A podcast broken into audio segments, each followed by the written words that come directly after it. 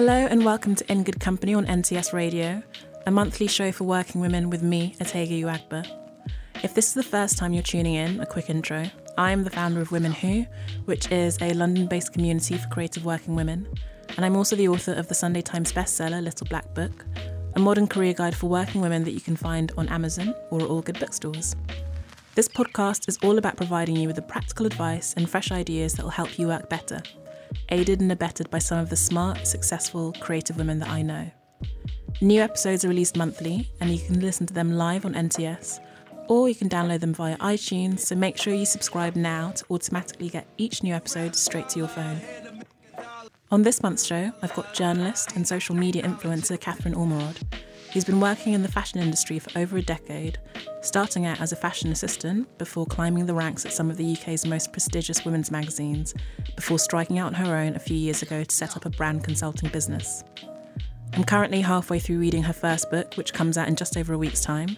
It's called Why Social Media is Ruining Your Life, and it's all about the pressure cooker of comparison that social media has created and how to go about navigating that, seeing as social media doesn't seem to be going away anytime soon. Her book has been referred to as a call to arms from the eye of the storm, perhaps because, as an influencer herself, Katherine is someone who does make a living out of social media.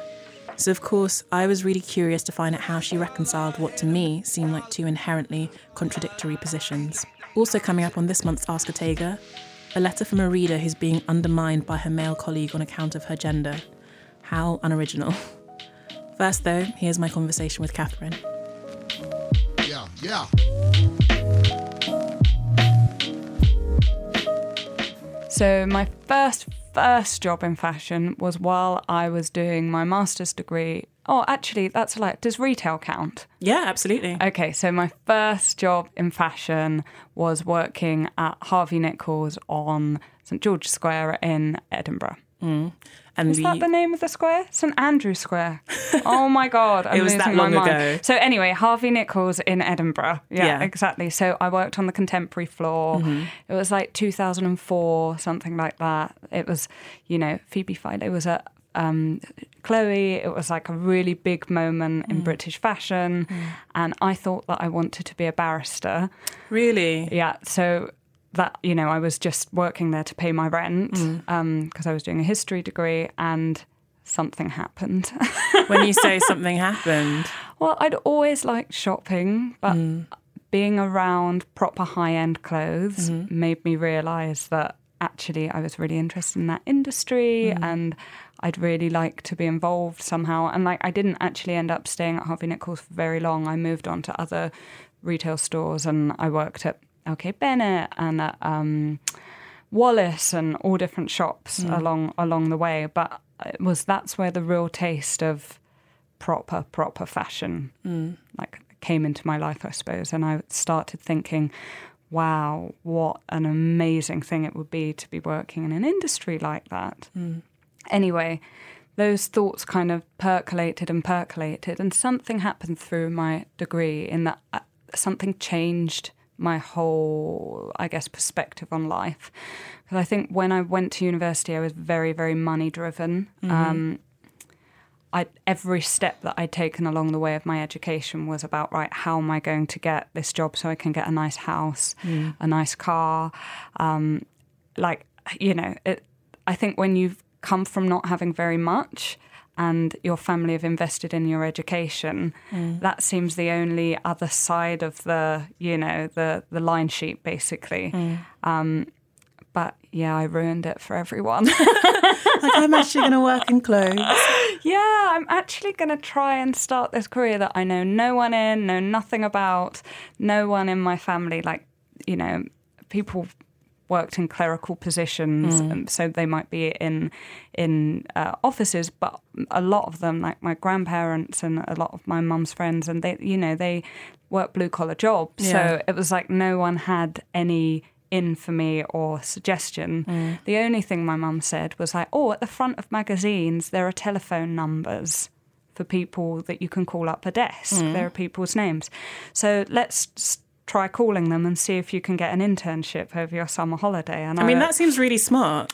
Yeah, I mean, you'd think that I would have thought of that, but anyway, you know, she she'd been a secretary um, in the advertising industry in mm. like the seventies, eighties heyday in mm. London, so she kind of had an idea of what it takes, and you know, she was she's always been like just pick up the phone type of person, and you know that was the culture back mm. then.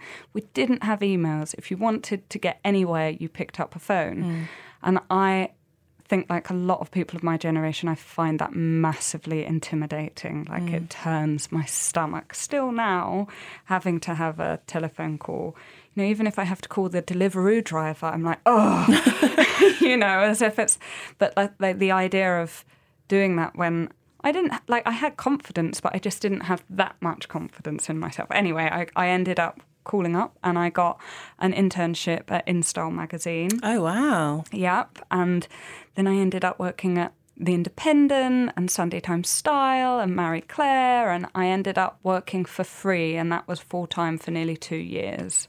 Wow. Yeah. How did you So- make ends meet? Again, strategy Hmm. came into play. So my dad um, had moved to Germany and he worked for a company um, that is loosely, well, he, he was Minister of Defence, but he moved over to work for the EU. And they offered um, help for um, any of the kids of the, the workers there to go through um, education, so university and so Almost on. kind of diplomatic. yes. Yeah. But they would pay for you up till 26. That's very generous. Yeah, but that's it's based in Germany, and like that's like we forget, but Mm. across Europe, people are in education for years. Yeah. You know, um, they might not finish their degree properly until they're 28, and Mm. I guess it's the same here for, you know, architects or whatever. Mm. But you know, we have quite a short degree process in comparison Mm. to the rest of Europe. Anyway, so I was like, okay, how am I going to get this money? Mm-hmm. you know, so I decided to enroll on a master's course. I didn't. This is the mad thing looking back. Like, I had a, a first class history degree, like, stellar academic background. I'd been involved in, you know, a million different uh, you know, I, I, you know, I'd done, I'd been working, I'd, you know, done so many other things, but I didn't believe in myself enough to apply for a fashion journalism course. Hmm. I thought I don't have any background in that. I haven't edited the student newspaper or anything hmm. like that. But I was like, I do know history, so I decided to apply for a master's in fashion history. Hmm. But I think that's really important because I was 22 at that point. You'd think at that juncture, with the career that I've since had, that I'd be like, okay, I've got this. I'm going to go out and tell the world who I am and what I want to be. But I, I wasn't there yet, you know. It took me, I had to end up doing a 16 month course on fashion history, which isn't actually what I wanted to do, um, while at the same time full time freelancing as well, not freelancing, work experience internship. To then get to the end and be like, okay, that's why I want to be a fashion journalist. really. yeah, it was like a big, big, like psychological process, I suppose, of mm. admitting to myself, like, yeah, that's what I wanted. I just, I didn't think that they'd accept me on the course to be a journalist. Like, I didn't believe that, you know, I had what it, what it would take for that application process. That's yeah, it is really ironic considering the career you've then gone on to have in fashion exactly, yeah. journalism. Um, and I suppose that's kind of a lesson to anyone listening who kind of is lacking Yeah. that confidence. Exactly. Just go for it. At the end of the day, they can always say no, and then you can go and apply for the thing that maybe you do feel like you've got in the bag. I think that that's a huge thing that I still struggle with. That you know, you've maybe got two options. Mm. You've got something that you know is a safe bet mm. and is really likely for you to achieve, and then something that's a stretch. Mm. And too often, I think, still in my career, I've gone for the safe bet. And it's often other people in my life who have then turned to me and said, Are you mad? Like, go for it. What have you got to lose? My mum, my boyfriend, friends. And sometimes that's what I've needed to, to push myself out the comfort zone. That's really interesting. And when you so you finished this masters, Yeah, I finished this master's, and at the same time, that, that was when the money ended. And Yeah. it didn't cover everything at all. Like, I also worked in Monsoon okay, um, Saturday, Sunday, and evenings, Mm. um, one or two evenings a week. Um, so you know, because obviously rent and living, Yeah. and and at the time, um, I then was with my ex husband, and we moved out to the sticks, like proper, proper. Um, countryside just outside Maidenhead. Oh, wow. Um, and I commuted to East London every day, which was four and a half hours of my day every day to So- work at Sunday Times Style So for you- free. oh my god, that is. I mean, I think it's. I don't know whether the unpaid. Inter- I think people are starting to crack down Oh, on massively. unpaid And internships. as, as they should. yeah, because, because, that is unsustainable, and I think you were is. able to find a loophole. exactly. But exactly. generally speaking, the only people that can do those sorts of things are people, yeah, who are exactly. wealthy. And look, if I didn't have that amazing, um, you know, opportunity through my dad's company, there's no way I would have been able to do it. Yeah. You know, equally, saying that, I think because I did have that, um, you know, financial support, I think it stopped me pushing myself quicker and further. Although I did have like seven interviews for fashion assistant jobs, and all of them said that I was overqualified for the role, even though I'd never had a job. what? Yeah. So this is another like massive eye opener. And I, it, it says a lot about women, it says a lot about the fashion industry, but basically, I ended up taking all of my qualifications off my CV and then I got a job. I was just about to say, was it because you had a master's? Well, you know, I got 10 A stars, 4 A's for A level. Like, I, when you look at me on paper, I Yeah. look like I am going to come in and think that I rule the roost. Too good for this. I'm too good for this. I won't get my hands dirty. And I mm. think that we forget, you know, you you go all the way through school striving and pushing yourself, and you forget like there is a, the other side of the coin to that. That it it almost makes you look as though. You, you know, you don't have the ability to maybe have common sense. Um, and again, that you won't get your hands dirty. And that wasn't the case. And I definitely didn't have the confidence that I think people would associate with that kind of CV. You know, I did everything. I washed my editor's socks in a sink once, you know, and air dried them with a hairdryer in a toilet. That is the most Devil Wears Prada thing. It is. I've ever It is, and. I was in no way up myself, or Yeah. uh, you know, I was so I would have done anything. But yeah, and plus the the fashion industry often works that the person's already got the job before the the interview actually happens, and you learn that after a while. Like there's someone sitting waiting for that job, but for HR purposes, they have to advertise it and get three or four people in. You know, it's it it's quite often a very closed book when it comes to hiring new people. That's what I've heard, I think, Yeah. anecdotally. It is, and that's really tough because it means the same kind of people end up getting hired every time. Um, I do get it though because it's an un, you know incredibly pressurized job. You've got very short amount of time. There's not very much money in it, and people can really let you down. Like I probably had about hundred interns over my career, and at least a third of them didn't make it through the first week, and that's not because they were fired. They just didn't turn up. Really? Yeah. Yeah. It's it's you can't believe like you'd think everyone in the world is desperate for this opportunity, but it's not the truth. And quite often it will be people that have maybe emailed you 10 times and you're like, "My god, this girl's so keen, it's going to be amazing." And then they they just don't like it, you know, because it's not very glamorous. Mm.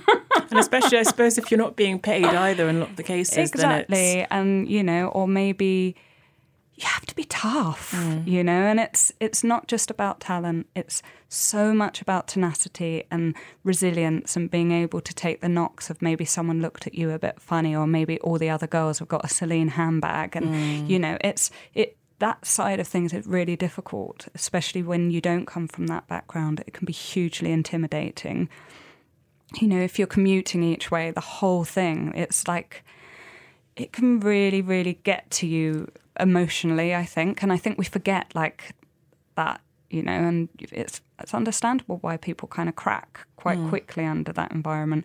You know, mad things do happen with interns and stuff, you know. At one point someone took eleven pairs of Louboutin shoes when I was working on Stole a them? magazine. Yeah, stole them. You know, and you're responsible for that as well. Um, so you know, it's it's really easy to to be like, it's terrible that these you know editors are hiring people that they've probably worked for for six months and really trust. But like from the other side, I totally understand that as Yeah. well. You know, You need reliable people. you need reliable people who you know are like really in it that will work with you and let's be honest, you have chemistry with because mm. you're going to be spending so much time together. And also, you need people who see it as a career as Yeah. opposed to just like a ticket to glamorous stuff. Exactly, because you know if that's what you want to do, then you know do another career. Yeah, yeah, definitely. you know, because, or you know, find another way to get those tickets because it is, it's that what you're going to have to put in to get those tickets is not worth it. Um, and I mean, it sounds like, by all accounts, from what I've heard from other people and also what you've said, and you know, you were commuting, you know, all this distance, early Yeah. years, doing lots of uh, sort of more lowly jobs and not being paid. Sounds really grueling. I want to ask, at what point did you start enjoying working in the fashion industry, or did you enjoy it right from the get go? there was always something that I enjoyed. I think that I've got a, a slight level of masochism going on anyway. to be honest, it's like it's not worth it unless it's hard. Yeah, there's definitely something. So I definitely often think that I found enjoyment from achieving something that I knew not many people could do. Yeah. You know, like that that I'd uh, you know reached a feat. Um, and I think it took me a long, long time to be honest with myself about that. To be like, are you in, actually enjoying the work, or do you enjoy more what it represents to both your sense of esteem and to society at large? You know, um, and I think that's just about maturity. To be honest, you know, because how many of us start off in careers at the beginning that are based not necessarily on enjoying every part of the work. but You know? totally. I mean, I started out my career working in advertising. Yeah. And I think for a while, especially early on, like advertising, it's not as glamorous as fashion, but you know, it's a kind of creative media Mm. course, job. There are these perks and these, you know, client dinners and parties and Yeah. You know, oh gosh, I've been having this expensive dinner for six hours, you know, Mm-hmm. a long lunch that's gone on until the evening, and like your friends are actually just working in an office, and you Yeah. feel a bit smug and a bit proud, and like Instagram, look at me, I'm doing this, and this is work, I'm being paid to do this. It feels quite glamorous, but yeah, I think after a while, I it got to the point where I didn't want to tell people I worked in advertising. I just remember that flip from when I first started out. I was so proud of Mm. Proud, it, yeah. and then I just remember there came a point where I didn't want to tell people that, and I took that as a real symbol as you're really not enjoying this anymore. Definitely, and I wrote in the book that I've got coming out that there's a whole chapter on career and money, and I write, I, I wrote a lot about. You can visualize and imagine what someone's actual day to day is, but unless you work next to them as a colleague, you've got no idea. Mm. you know, you've got no idea how their boss speaks to them. You've got no idea what actual opportunities they've got going. And you know, I was posting pictures to Facebook of me at amazing champagne events, but I spent my days packing up clothes and putting pink dockets, writing them out in a bag, mm. and I did that for nearly two years. Yeah. you know, But people see like the highlights reel. of course they do, but not even the highlights reel. Like it was so dramatically different. Mm. It, it it almost like a lie. Yeah. you know, it, I don't know what to say about it. Like if ninety nine percent of what you do for work isn't that one thing that you're presenting. I, I'm not sure that you're really being honest. Yeah, no, I think that's. I mean, I think that's really honest of you now to say that, but I definitely agree with that. I mean, Yeah. I kind of want to find out a bit more about what you kind of do now, Yeah. and how your career progressed. Because I think you then went from you know being a fashion assistant, then you got some pretty serious editorial roles. You know, like my my career really. I mean, I, there were lots of stops and starts. Mm-hmm. I moved on to be a features assistant at Sunday Times Style because I really realised I wanted to be a writer and not a stylist. Okay. And I think the moment I realised that was when I was on a shoot. It was really glamorous, and all I cared about what was for lunch. Okay, So, you know, when you start looking at the menu before you're interested in the shoes and models, I think, you know, probably not the gig for you. Yeah. Anyway, so I got that job um, and then it got to a dead end, to Mm. be wildly honest. Um, so I was getting married. My ex husband also worked at News International as a journalist. So we decided that we were going to up sticks and quit everything Mm. and move to South Africa. oh wow, yeah.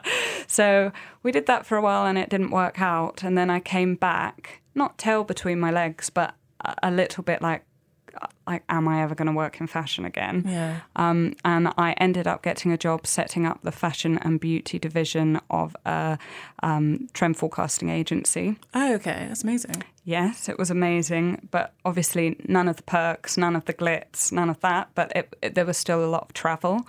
Mm. Um, and it's very cerebral. Like it's. It was, and it was, and it was like cross disciplinary, mm. and there were so many smart people working there, and it was like an eye opener. I learnt so much. Mm. Um, and, and on one of the trips, I ended up meeting the fashion director of Grazia, and it so happens there was a, a position, a vacancy that came up a couple of months ago, and we'd had some really interesting conversations. And she said, "Let's continue them. Would you come in for an interview?" Hmm. And I got the job. And I was 28, and that was to be senior fashion news and features editor of Grazia, which was quite the coup at Yeah, the time because definitely. really I'd only really just been an assistant. But, you know, I had a lot of broader experience, I guess, than a lot of other people mm. coming to the to the interview. And I had an absolute ball for three years. I love those women. Mm. Um, it was like being on one long hen party. it really was the best time. Don't get me wrong, there were some terrible times as well, and like some dodgy things went down. Mm. Contractual things, and you know, all that kind of working in media. working in media, you know, I also got divorced during those three years. So, you know, add that to the mix. yeah, but in general, like they were uh, the most amazing women. It was like a warm hug of support. Yeah. Um, when, you know, I had my pretty bad months and, uh, you know, I, I loved that job. Yeah. I really did. And I look back on it and that is probably the job that like made me made me, if we say in, you know, inverted commas, it made people know who I was. Yeah. My byline meant something. Mm. And, you know, I had amazing opportunities there. I, you know, you could go out for breakfast, lunch, and dinner every night of the week and meet people. Mm. So I basically did. I and after my divorce, I had a whole. I read, you know, that book, Year of Yes, and um, I basically did that. That mm. was my thing. That if anyone offered me any opportunity to do anything. And that ended up going so far as dates as well. um, I just said yes to everything. Okay. So I ended up traveling the world and, you know, having these amazing experiences. It's exhausting. I was about to say, did You you, ever feel burnout? Because I think sometimes a thing that I do now is I say no to a lot of things. Mm. Yeah. But I always sometimes wonder, should I be doing the opposite? Should I be saying yes to everything? I mean, it's hard. I think you have to like recalibrate Mm. all the time. But I think that I, I'd been held back in some ways Mm. by things that were going on in my private life, and also I have to be absolutely honest. I am an extrovert. I get my energy from other people. So Mm. to be in that environment, like I love it. I love a drink. I love a chat. I like engaging with other women, Mm. and you know we're so fortunate to be in an industry where you've got people that have lived the life less ordinary. You know, people that come from all around the world to be in London to be part of this, you know, amazing creative industry. It's not. Bo- it's not full of boring people. It isn't. It's not like you're going to, you know, a conference on the edge of the M25 and staying in a, you know, holiday inn. You know, it isn't. So true. No, no, no. It's really true. It's, you know, and equally like being on your own again after having been with someone for a long time is really lonely. Mm. And okay, by the end of it, I definitely needed to take a break from Mm. all that saying yes. But having, but, But, you having know. that the opportunity to do that, I can imagine, like you say, after a big breakup, after Yeah. a divorce, that is Yeah. having something to do, Exactly, like- something to throw yourself into. work was the cure. Mm. It really was, and um, I, you know, I will forever be grateful for the people that, that were there for me professionally and for the job itself. But you know, after a certain amount of time, penny then started to drop because I was only being paid pennies. Um, you know that I was then in my thirties, and I had this like eureka moment, not eureka moment, but you know, a Damascene moment to say that I was, you know, I was working, I was heading out to stay in like a ridiculous penthouse suite Mm. somewhere. It was either New York or Tokyo, something oh, like that. somewhere so glamorous. Yeah, because that was what my life was. no, I can imagine. you know, it was really fabulous back then. It's not quite the same today, but you know, anyway. And um, I had a really bad toothache, and I went to the dentist, and they were like, "You need a root canal," and I couldn't afford it. And I had to call my dad and ask him for money, and I was like nearly 31. Okay. And, you know, I'm operating at the top of my game, Okay. living this like amazing champagne lifestyle. I've got 50 pairs of high heels in my, you know, rented accommodation, yes, but, you know, nice, uh, you know, blah, blah, blah, all of that stuff, um, you know, but I couldn't afford to have my teeth sorted out. And, Yeah. you know, at some point, living for like, you know, the content or the glitz or the glamour, you know, it does become financially irresponsible because mm. at the end of the day, I shouldn't be asking another man to pay the bill for my teeth in my Yeah. 30s. Like, you, obviously, he's my dad and he cares about me, but, you know, I can't feel great. it it didn't feel great, you know, and I I felt that I put so much work in, mm. um, and busted my gut to get to where I was, but you know, I was an adult at that point. I wasn't 25, 26, mm. and I was like, okay, I gotta I gotta make a decision. And I remember sitting at my desk with this job that I loved and thinking, if I'm still at this desk looking at this computer in three years' time, I'm not going to have any of the things I want. And those things were a house that I owned, a child, um, and, you know, not be like in absolute worry every time that I get to the end of the month. Because have that- have an emergency yeah, that comes up. exactly. Because you know, I used to have to think if I wanted a, a cup of coffee or buy a magazine. Like that's Mm. the scenario that we're in, and not that that's you know a, an, an insane thing. So many people live Mm. like that, but I just don't think anyone could have ever believed that that's that's kind of where I was in my early thirties Mm. because the the way it looked from the outside was that. You know, I was wearing eighteen hundred pound dresses and carrying these ridiculous designer. Mm. Was that because you, if you don't mind me asking, was that because you spent your money on those no, things? No, I was gifted it all Okay. or lent it all or, you know, bonkers, Mm. absolutely bonkers when you kind of think of the, and I think that, that the disparity between my real life and the,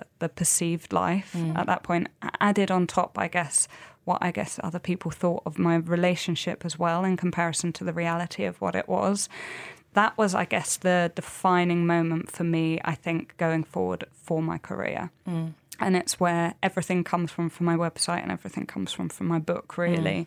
of that moment of being like hang on a minute something ain't, it ain't right here Yeah. you know And I want to get into that disparity and talk about the social media aspect of things in your book in a yeah. second. But just very To quickly, To finish the story, Yeah, where did you go? sorry. No, no, no. I love So, these tangents. Where did you go i after set up Grazia? my own book um, my own company Okay, doing what? And so while I was at Grazia, I'd started to do quite a lot of kind of ambassadorial side of things.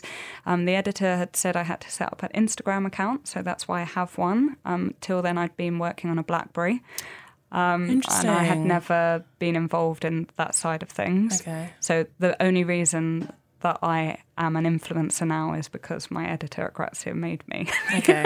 I was going to ask about that actually. My next question was when did you first start using social media and was that just for personal? no, it was always work. My name was um, at Catherine Grazia. Wow, okay. So it was completely to do with work. Um, and I'd been started doing like lots of in-store events and helping write um, promotional copy for like the um, you know promotion pages at the back of the. Was that freelance work? No, no, it was all part of your job. Okay, got it. You know. Working on brand and content for Grazia. Exactly. Okay. So I think sometimes we got a bit of extra money, but uh, it was probably about the, the 0.1% of whatever they got for that project. Yeah. I think that's kind of standard for. And, you know, this was at the time that your magazine or title that you worked for, they owned you. You know, you couldn't go and write for another magazine or write for an online website or mm. take a picture for Boden or mm. whatever. You know, you couldn't you couldn't do that, mm. even though you were working with these brands every day within your capacity. Like your your magazine, they owned everything, all your output. Well, in a way, and especially now, and we'll talk about this a little mm-hmm. bit more later on, but in a way, influencers are now competing with magazines for that ad are. money. Of course they are. But anyway, regardless, I've been writing a lot of this kind of, um, you know, advertorial copy and been really involved in quite big projects. And I just started to really realize that, you know, there were like 16, 20 magazines that I could have got a job on.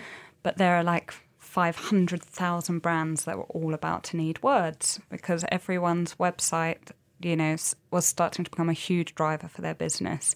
One job that I've missed out is that I was the first, uh, actually, yeah, I was one of the first online writers at matchesfashion.com when they set that up. Okay. So that was my first out of university proper job. Okay. Um, so I'd always had like a bit of digital copy, but that was like saying this shoe's got a four inch heel and is great for a party and segues from blah blah blah blah. You know, it was copywriting. So I know there are a lot of copywriters out there who that, that's how they're starting their career. So mm. I just want to say to you, it won't always be that way. That's so yeah. I'm sure a lot of people will be reassured to hear that. anyway, so but I I started to realize that you know what I think the fashion industry journalists across the board have all kind of missed is that this is an amazing boom time for us. Mm. We can't be journalists in quite the same way that we thought we were going to be, but our skills across visuals and words are now so important to the way you know brands make their money mm. um, there's there are lucrative opportunities out there. So I set up um, a company. It's called the Fashion Content Agency, and I basically collaborate and consult with brands, um, and that can be everything from writing all of their Instagram captions to coming up with. Um, you know, bigger projects that they might work with on with influencers, to putting together a journal, say, for their website, mm. and just really advising across digital content and copy. And do you still run that now? I still do that now, okay. yeah. So I, have continued doing that. Um, and, you know, within a year, I was making nearly three times my editorial salary. Okay, so that's a turn up for the books. Yep. And I knew, like, I knew in my gut that there was something there. Mm. It just took a while to have the guts to go and do it. Can I ask, actually, in terms of making that transition, yeah. Did you have, say, work and clients lined up before leaving no. no, no, no, of course I never not. Have. I've always like jumped mm. and I'm a really cautious person, so mm. I can't explain it. It's almost like I have Jerry Maguire moments.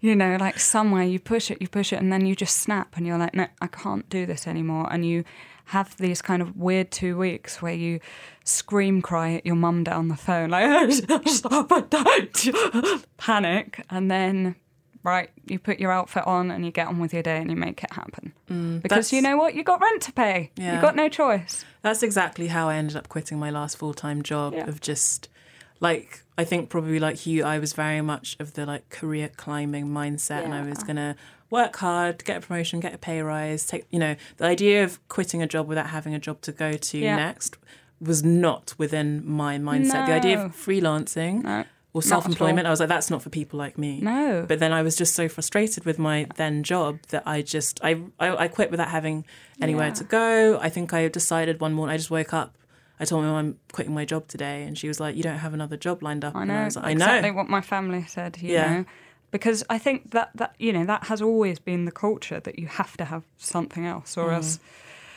You know, equally, I think there is something to be said for the fact that I'm not a snob, and mm. if the jobs hadn't come in, I could have, I would have gone back to retail, you know? Yeah. Like, even though I'd worked on magazines and done all this travel and been swanky, mm. I would have still worked the shop floor mm. if, you know. If you needed to. You yeah. had a backup plan just to make You know, meet. even if that had been a, a, a Saturday job or mm. a Sunday job, you know? And, like, I think that you have to have that in you, mm. you know, because you don't know how it's going to go and you mm. do still have rent to pay. Yeah. So you can't be a fantasist about things. You mm. have to have like your plan B or savings or savings. But equally, I I think it's not great to to drill through savings either. Mm. Like if you're not earning for a for a month, mm. you need to go and sort that out. Yeah, no, true. That's you know? definitely the case. And me. that's that's not like saying that. I think people are quite proud, and the idea of taking a step back is something that sticks in people's throat. But you're taking a step back to to whiz forward. You know, it isn't like starting all over again. It isn't. It's it's consolidating your position before you skyrocket to the next thing. And I think that's really, really important to remember.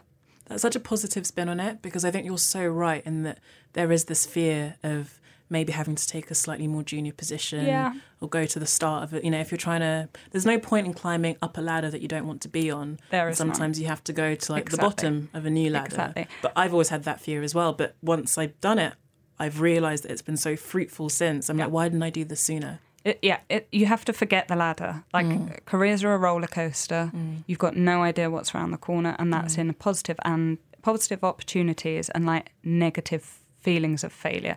Like I've been sacked, you know, it's not great, but you get up the next day, maybe sad about it, then you roll. You know, you've you've got to got to have that, and that's why I always say like when people are like, "What do you need to succeed in this business?" and it the only word is resilience. Mm. You know, because nothing is ever going to be perfect. The, the business that you work for could go under, you know, Yeah. like the environment could change. There could be a recession. You know, your boss might relocate somewhere and someone else will come in and they'll be awful to you. You you have to be able to roll with the punches and not believe that there's some preordained um, you know, route to success because it's just not the case. Yeah. And I want to move on now to talking Yeah. about social media and. Mm-hmm. more specifically about the book, which to everyone listening to this, by the way, I'm halfway through reading it. I'll admit I haven't finished it yet, but it is amazing. I Oh, was desperate to read this as soon as it was announced that Katherine was writing it, and it really hasn't disappointed. Like it's, I think the thing I love most about it is how honest it is, and I think that's really rare from coming from you know people working in media often tend to kind of be a bit opaque about how things work. People working within fashion journalism people who are influencers i think sometimes are not as honest about things as they could be. And something that i really respect about you and in the book and actually in terms of our interactions before is that you're always really really honest. And i mean just kind of starting with the beginning of social media and your relationship with it Yeah. at what point did you first realize that you could make money from social media? Not sort of working with other brands as you talked about you know Yeah. creating editorial content for them but in your own right as an influencer So it was the same time that I left Grazia. okay And by that point, I think I had about 5,000 followers. So still very much in the micro environment. Not that, you know, I've got hundreds of thousands now, but, you know, um, it was really at the beginning. And it was, I guess, based more on my relationships as a journalist. After I left, um, I thought it was really, really important for me to go to Fashion Week, to do it properly, to do New York, to do Paris, to be really involved with it, to keep myself, you know, my face still. Yes, exactly. But obviously, that means accommodation and flights, and you know, it's it's really expensive to put yourself through Fashion Week. So you know, and obviously, uh, if brands aren't hosting you, the, the biggest girls get hosted. The biggest girls that can afford their accommodation and flights get it all for free. Whereas when you're hustling at the bottom, you know, you got to pay every penny. so I started reaching out to, and you know, this is all really proto. It's super early in the mm. whole shtick. Um, I started reaching out to some friends and saying, "Look, I'm coming to New York," and they were like, "Oh, actually, we've got this event on. Do you need accommodation?" Because you also have to remember at the beginning, these are all old school PRs who've only ever worked with print journalists, and the whole influencer economy exploded and they didn't know anyone from Adam you know like suddenly they're being asked to find on brand um, ambassadors to be involved with collaborations and how are they meant to know you know? So i guess i leveraged um, you know my background and relationships my network to kind of start that all off and it all just really organically rolled from there. Um, I took on a role uh, at Glamour magazine as um, a fashion features editor at large. So I help, like, I help coverage with them for fashion weeks, and um, you know, I I'm I could manage to do that on the side of my business because obviously you prioritize whatever work you have to do. But that's that is the beauty of going off on your own is that you can you know be very flexible and time manage and um, you know start having this portfolio multi hyphenate career. Um, and that's really where all the influencer thing started. It started to build and you know it, that was really great. Like it was an amazing, amazing thing to be like. I didn't have to be Katherine from Grazia. I could just be Katherine. and people want you just for you yeah, no they, that is they'd really invite exciting me to things yeah. and you know offer to host me in a hotel for a night. Like it was mind blowing. It is so mind blowing when I mean I haven't had anything quite to that. No one's inviting me to Fashion Week yet. Although if anybody wants to, I'm here.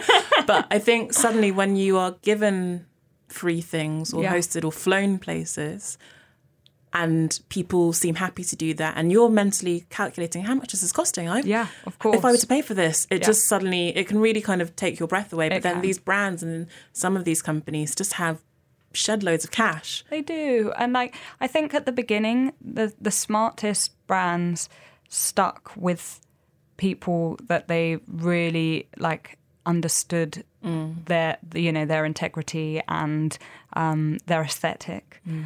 I think there was definitely a very dodgy couple of years where brands were like, "Oh, we just need the person with the highest number Yeah. sitting on this front row," and they it all became very like, "What? Like that girl's got like the naffest taste in the mm. world, and somehow she's, you know, that's fine, but people have their people, and that they weren't their people."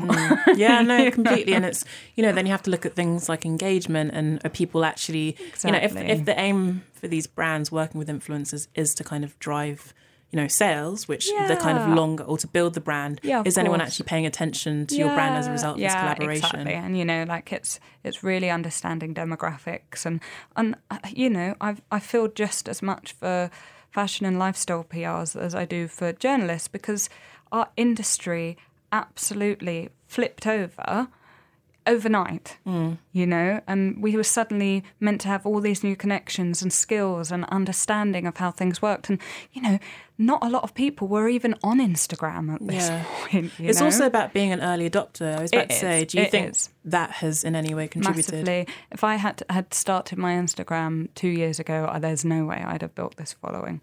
Things obviously changed massively because there wasn't an algorithm at the beginning. Hmm. You know, just when you know I, everyone saw all my pictures. yeah yeah no totally Now, like if I put something up that's a bit more niche, they're not going to see that picture. I want to talk about that actually because one one of the things that you um, talked about in your book at length, and I think kind of a huge message of the book, and I'm sure you're going to get this question a lot. Mm-hmm. One of the key takeaways from your book is around how much of what we see on social media is fake. Yeah. And how people are able to make their lifestyles seem a lot more glamorous than they actually Yeah. are. Like you gave this really great example that I loved about how I didn't even know people did this, but you know how sometimes people like nip into the lobby of a fancy hotel and take photos of themselves to make it look like they're staying there. It had not even occurred to me that that was a way of faking things. Like I, I was like, you know, I once said to my friend, look, if I wanted to, I could go into Selfridges, ask look at a Prada bag, take a strategic photo that made it look as though it's my Prada bag, and Yeah. no one would know. And I was like, yeah, I can think of that, but the hotel lobby thing just really took me back because I, Well, what about that thing that I found out about IKEA being used for people's Tinder pictures? Oh, I mean, that absolutely made me die. That people were going into IKEA and pretending that that was their home, That is so like the, sh- the show. but also I was like, that's really smart. I like, mean, exactly. You know, you could live in an absolute crack den, but go to IKEA and be like, "Hey, here's my Hemnes wardrobe," or whatever. You know? It's like the tags hanging off. exactly. See, but you can you can edit those out. Oh so- well, there you go. There's there's Facetune and Photoshop for all of that. Um, no, you know all the secrets, but you know, sort of going back to that is, I think one of the messages of the book is that you know you're obviously primarily focused on the perils of social media and consumerism, and yet part of your job as an influencer is to kind of create aspirational content of that course. encourages people to buy things, and so. I suppose you know a more cynical person than I am, who maybe doesn't have yeah, as in depth an understanding of these industries, would say that that's quite contradictory. Yeah, I totally get that. But look, this is the thing. I've always said that there's space for fantasy in life. There really mm. is. And if I hadn't read fashion magazines or seen those amazing clothes in Harvey Nichols, like I would never have had this amazing life that I've mm. had, you know. There's nothing wrong with aspiration. Mm. If if I hadn't aspired to have a different life, I'd still be living, you know, in my small area, in my small world. Mm. And that's absolutely fine. If that's what people want, then fantastic. But that was never what I wanted. You know, those images that I saw in fashion magazines, they made me dream and imagine a different life for myself. And I don't think that we should ever like say there's something wrong with aspiration or mm. wrong with ambition or wrong with escapism because there's mm. not. It's just we need to know what it is, like take it for what it is, you know, that we need to be honest about that is mm. really what we're presenting here.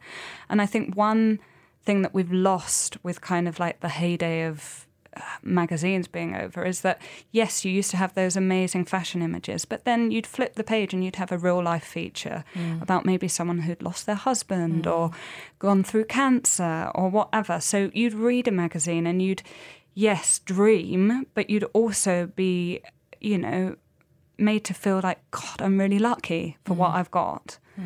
The problem is that social media now only shows the fantasy.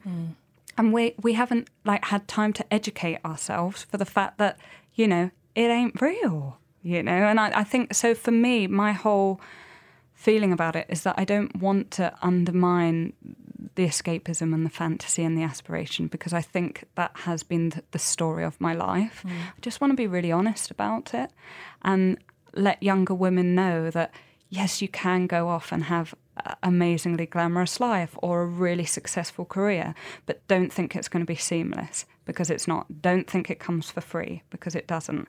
Never forget how much hard work goes into the back end of everything. You know, Yeah. nothing is going to be easy. And I think as long as I feel that over like overall that that's the message that comes off from my digital footprint, then I feel really comfortable with the fact that I still also take pretty pictures. Yeah, no, I totally know. understand that. And I think obviously writing this kind of book is part of Yeah, exactly. And God, like the reason that I set up my website is because of that that feeling of guilt. To be wildly honest, Can you tell me a little bit more about so it's workworkwork.co. Yes. Can you tell me a little bit more about that? So I like in exactly that way, that kind of like internal contradiction. I had started to feel really uncomfortable with the message that I was putting out on social media that mm-hmm. like life is all a party. Mm-hmm. Um, and I was like, I went on an amazing holiday with a bunch of really successful women, and we were all sitting on the beach taking these ridiculously glamorous photos in expensive bikinis and, you know,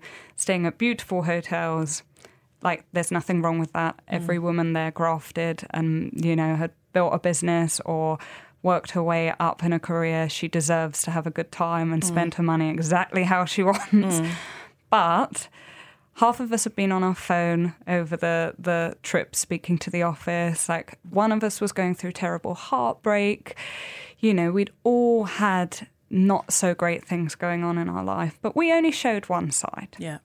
You know and as i was laying there on my sun lounger you know in my 300 pound bikini i started to feel like actually quite physically sick about it like there was a nausea like what what am i doing mm. here like I feel like the the honesty that side of things kind of bursts from within without really a, a- thought about it. Yeah. I was like, I at the time I really wanted to set up a website as like a hub for all of my work. Mm. And I was like, it can't just be a website of pictures of me. Firstly, I felt like I was a bit old for that. And I mean, I know don't that's think that's ridiculous. true. I know, but like I did, I, you know, I was in my early to mid 30s. I wasn't a 17 year old girl, you know? and still, I think that even back then, there was still this feeling that it was a younger person's game. Things are changing so much, you know? Mm. You only have to look at the hashtag over 50 to see mm. how many amazingly stylish women have got involved. But that it wasn't the case, Yeah. you know? Anyway, so we we all started. It became a big topic of discussion for the the holiday, and we were all talking about the the all the different ways that we work on ourselves, and that could be, you know. In the gym, it could be in the office, it could be in our relationship with our partners or with our children or with ourselves, you know. Um, it, it all is hard work. So that's where the name for the website came from work, work, work. There's not just one type of work that you Yeah. have to do as a, a woman to be happy, you know. And what I wanted it to be was a platform where women who worked in really aspirational careers or in social media could talk about the less photogenic sides of their lives. So, whether that's struggling through illness or caring for parents or having body issues or whatever, um, just narratives that have fallen out of cultural conversation Yeah. especially within this glamorous world. Um, so yeah, and then uh, you know through my work, I've got an amazing network of other social media influencers, who lots of them are now involved in the book. But you know they all had this kind of internal feeling of a bit ickiness as well, and they wanted to not set the record straight, but just be a little bit more honest about some things, you Yeah. know, and you know, they let me interview them and they talked about things and they were really honest. And that, that, it, that was an amazing, amazing thing. Like, I'm so grateful for them to have given me the opportunity to share their stories. And then I set the website up and it was just huge. Like the response was massive yeah. um, because no one had really been saying this. That it was the it's the only thing still really in the space like it. Yeah. So. And actually, so I think that is kind of a common thread between the website and also the book is that you speak to, you know, like I say, these sort of influencers, some really, really successful women, lots of really successful women, yeah and they reveal things that I think to me I'm certainly surprised that even though I kind of know how this industry works mm-hmm. and I mm-hmm. kind of know how media and fashion works, what was the most surprising thing, either in the book or on the website? What was the most surprising thing that you've discovered that you would just never have guessed from looking at someone's social media feed? Oh, so many things. To be honest, like it, as you say, when you're in it enough, like nothing really surprises you mm. because mm. I've sat next to these women at dinners for years and I've I've heard you know the ins and outs of their relationship struggles mm. and you know I I knew some of what was coming like I think a lot of the conversations that you have with people and you realize how much of an impact this industry can have on your mental and physical health, not just mental health, but physical health as well.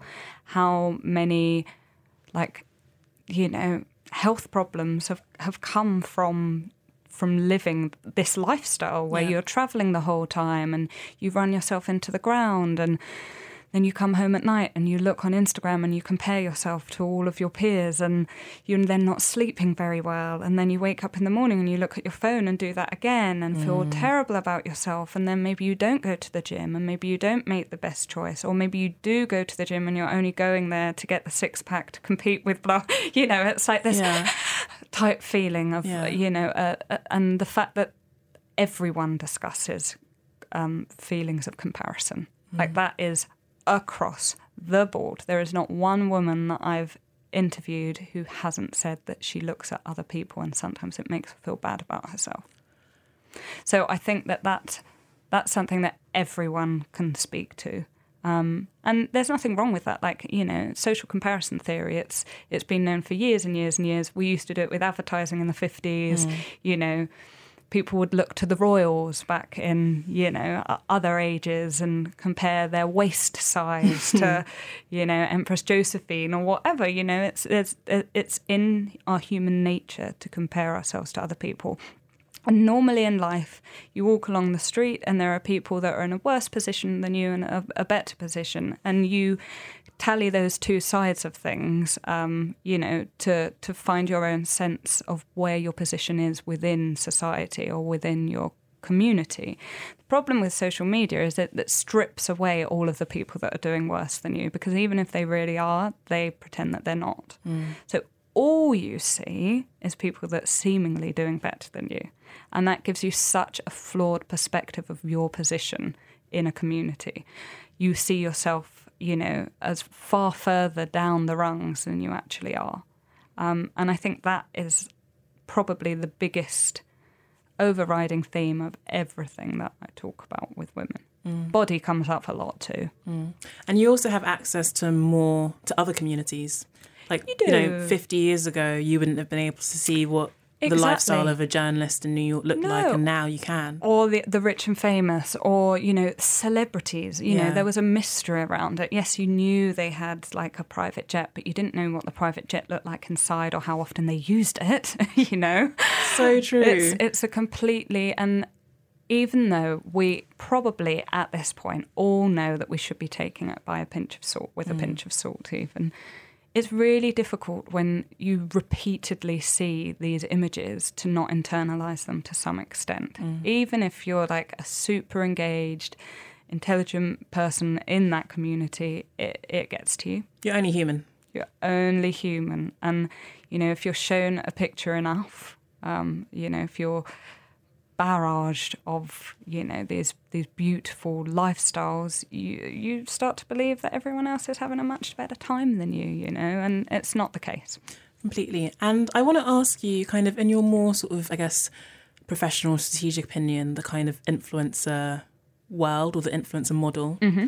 Um, Do you feel like it's a bubble? Do you feel like it's going to burst? Where do you think it's going? Look, I- it's so difficult to know. Like, I think people are starting to realize they're either starting to think that influencers should be treated a bit more like a catalogue and that working with someone should only happen if you get return on investment. So the metrics are all there much more now, so you can see how much each in- influencer actually sells.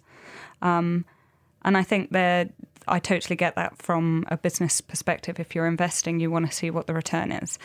However, other brands are saying, yes, we've got our division for that, but then we've got an, another division that we were going to work with women who have created these amazing worlds and brands and aesthetics, and we want to associate ourselves with them to position our brand in a certain way.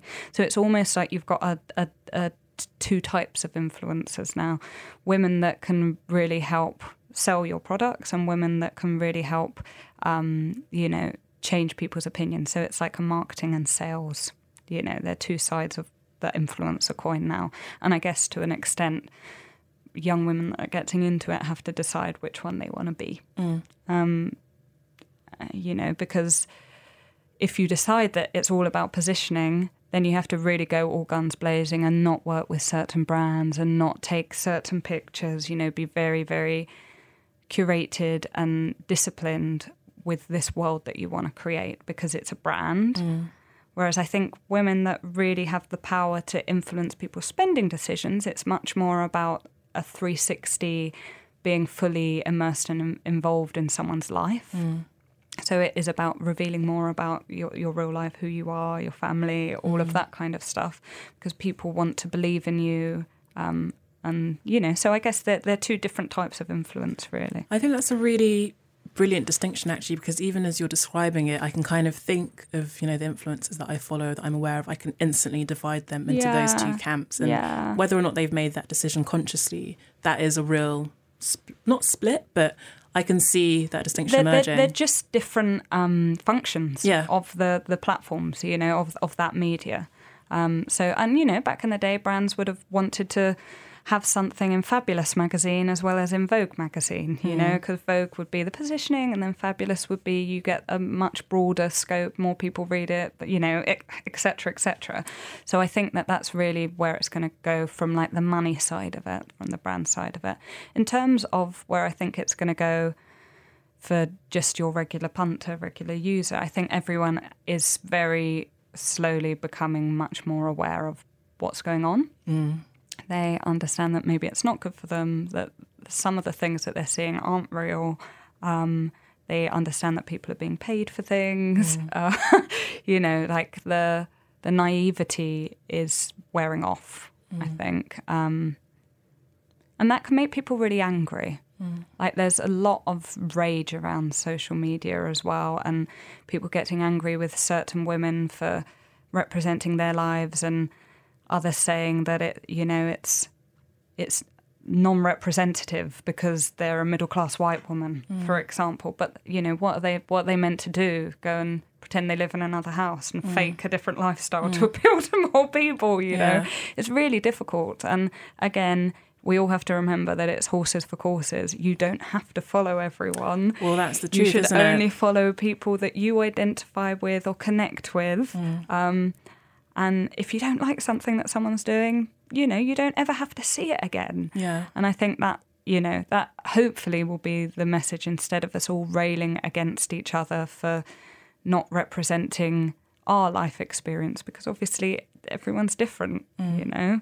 Um, and you know, I, I, I don't follow seventeen-year-old girls at school because it's not relevant to my life. Yeah. You know, unless one is in my family or something. yeah Um, and they probably don't follow me. They don't. I know the demographics. you know, it's very honest but you know, it's it, that that I think is also really important. Like you know, it, not everyone has to be everything to everyone.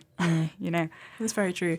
And just to kind of wrap up, I want to talk a bit about productivity and work and social media because you said something in the book that really spoke to me. And you said, specifically, you said pre internet, I remember being able to work solidly with no respite for two or even three hours at Yeah. a time. Mm. And honestly, I read that and I was like, oh my God, same. Like just a few days ago, I was saying to someone, that I wished I had the work ethic of 17 year old me because Yeah. I was saying, oh, I used to be so hardworking, and these days I just can't get anything done. I used to work so Oh. hard.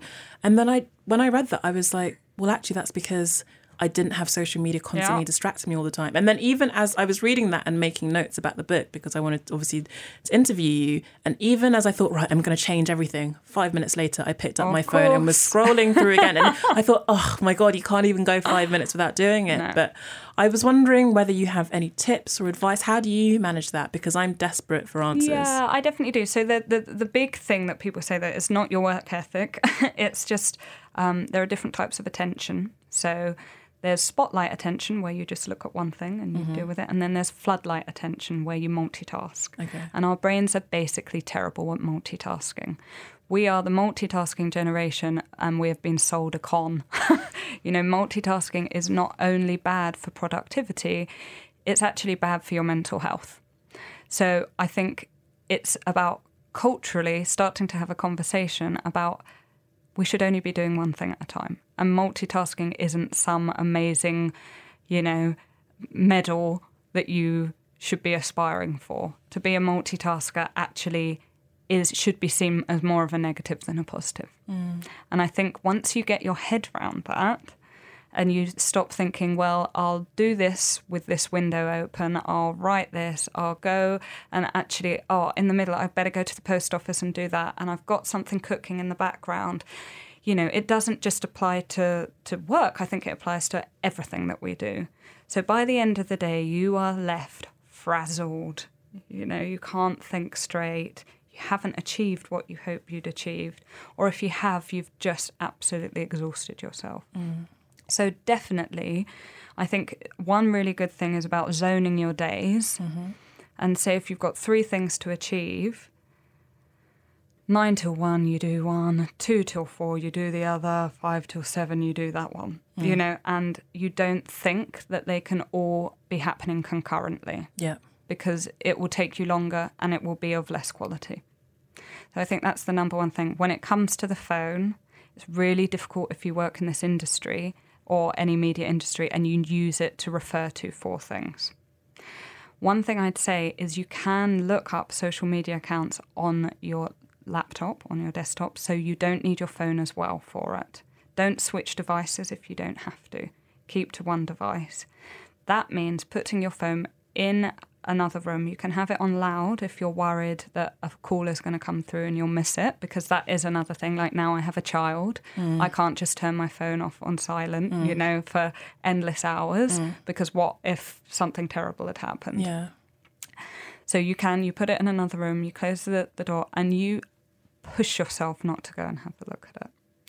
There are other things that you can do as well, like quite dramatic things. You can turn your Wi Fi off if you really have to write. You know, it's totally doable. You can have like Wi Fi zones of your house. Mm. You know, that's another thing. You can have, ti you know, there are so many ultimate things, but, you know, when it comes down to it, the point is that it's your discipline and it's your control over how you spend your time. Mm. And you are the one in control. Like these devices, they don't have minds of their own. So it's just being really, really forceful with yourself. And I, my one piece of advice is do one thing at a time. I think that's a really brilliant and practical note on which to end. Thank you so much for coming into the studio. Thank you for having me.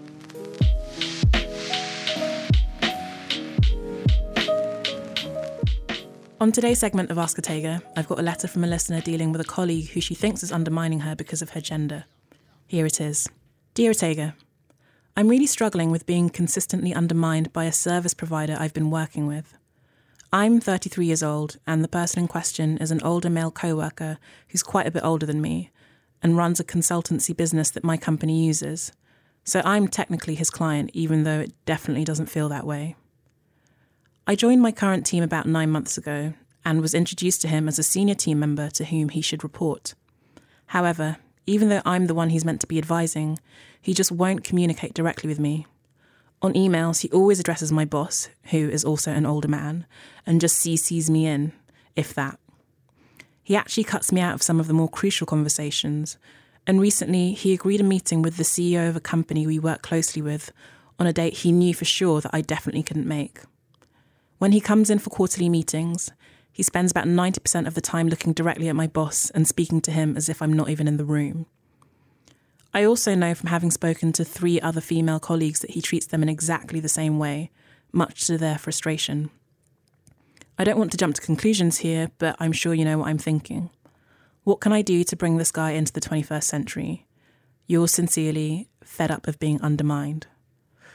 Oh my God, how frustrating. I think I got so annoyed when I read this letter because I think I've been, and I'm sure most women listening to this probably can relate, but I've definitely been in, in a similar position of being undermined by, you know, male colleagues who are a bit older who clearly think something like, oh, she's just a silly little girl. Um, so I can really relate, and my blood is boiling just thinking about this scenario. Um, I've had examples of male colleagues talking down to me, ignoring me, asking me to take notes when they're not even senior to me. And yeah, like I said, I think you're probably not alone in this. And this guy in particular sounds like a real prick. I think what you need to do, there are sort of two things you need to do. The first thing is that you need to talk to your boss and have a conversation with him that this is happening. And what you really need to do is kind of bring him into it because in order to change the situation, you're going to need his kind of explicit support in A, bringing you into the important conversations, and B, communicating to this person that you're actually in charge of the project. So, depending on what your relationship with your boss is like, you could either frame it as just a simple workflow issue. It's not productive, you being looped out of key conversations, and it's not a good use of his time. You know, that's your job, that's what you're being paid for. I'm sure your boss probably won't be that pleased that essentially you're kind of not being put to good use because this guy's going around you and going straight to him. I think if you've got a good relationship with your boss and you can kind of test the waters, and if you think your boss is quite progressive, you might want to mention that you do feel like this is partly down to this supplier not trusting you and not wanting to work with you on account of being a younger female. And I definitely would cite your colleagues, you know, your female colleagues' experiences in that just to kind of make your argument a bit more robust and make it clear that you're not just taking it really personally, but you think this is an ongoing trend. Like I said, I think maybe sound out how receptive your boss would be to that kind of argument. But if nothing else, just kind of make it clear that it's a simple process issue. This is disrupting the workflow. It's not an effective or productive way of working. You've been hired and brought into this team in order to lead that relationship, and that's not happening. So that needs to change. And your boss should really, hopefully, be in your corner on this.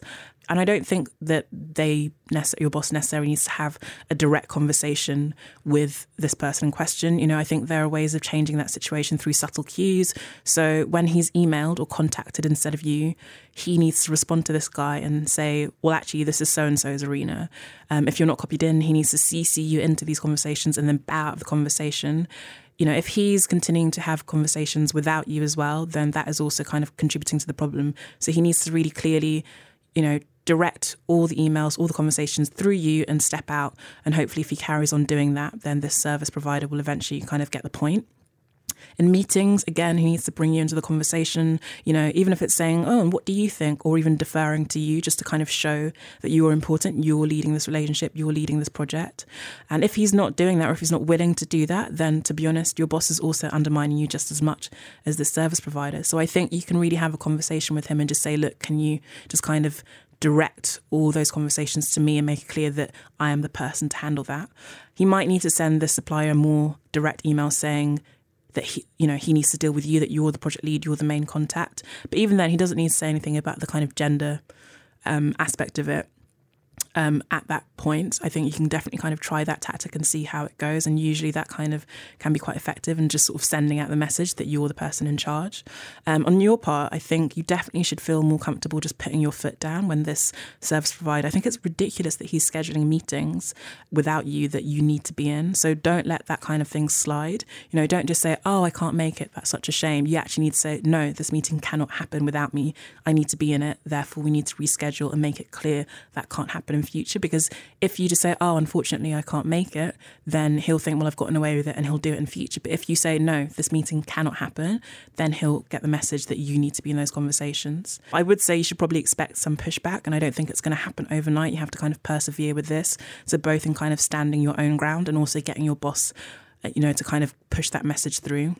But hopefully, if you're both kind of doing your parts, that will get through.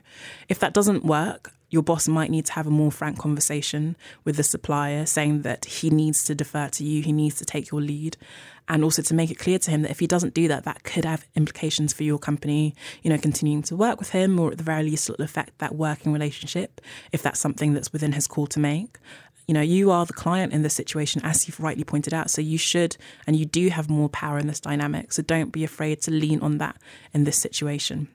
I hope that works out. If you've got a career question you'd like my advice on during next month's Ask Otegha segment, just email podcast at womenwho.co and let me know what's on your mind.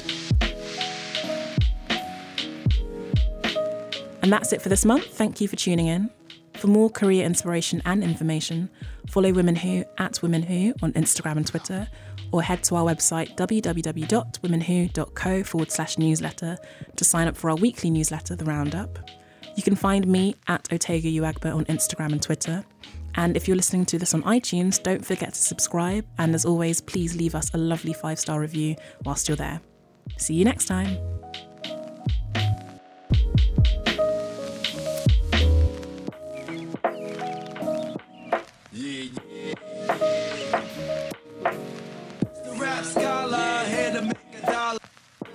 plug. Eat the knowledge.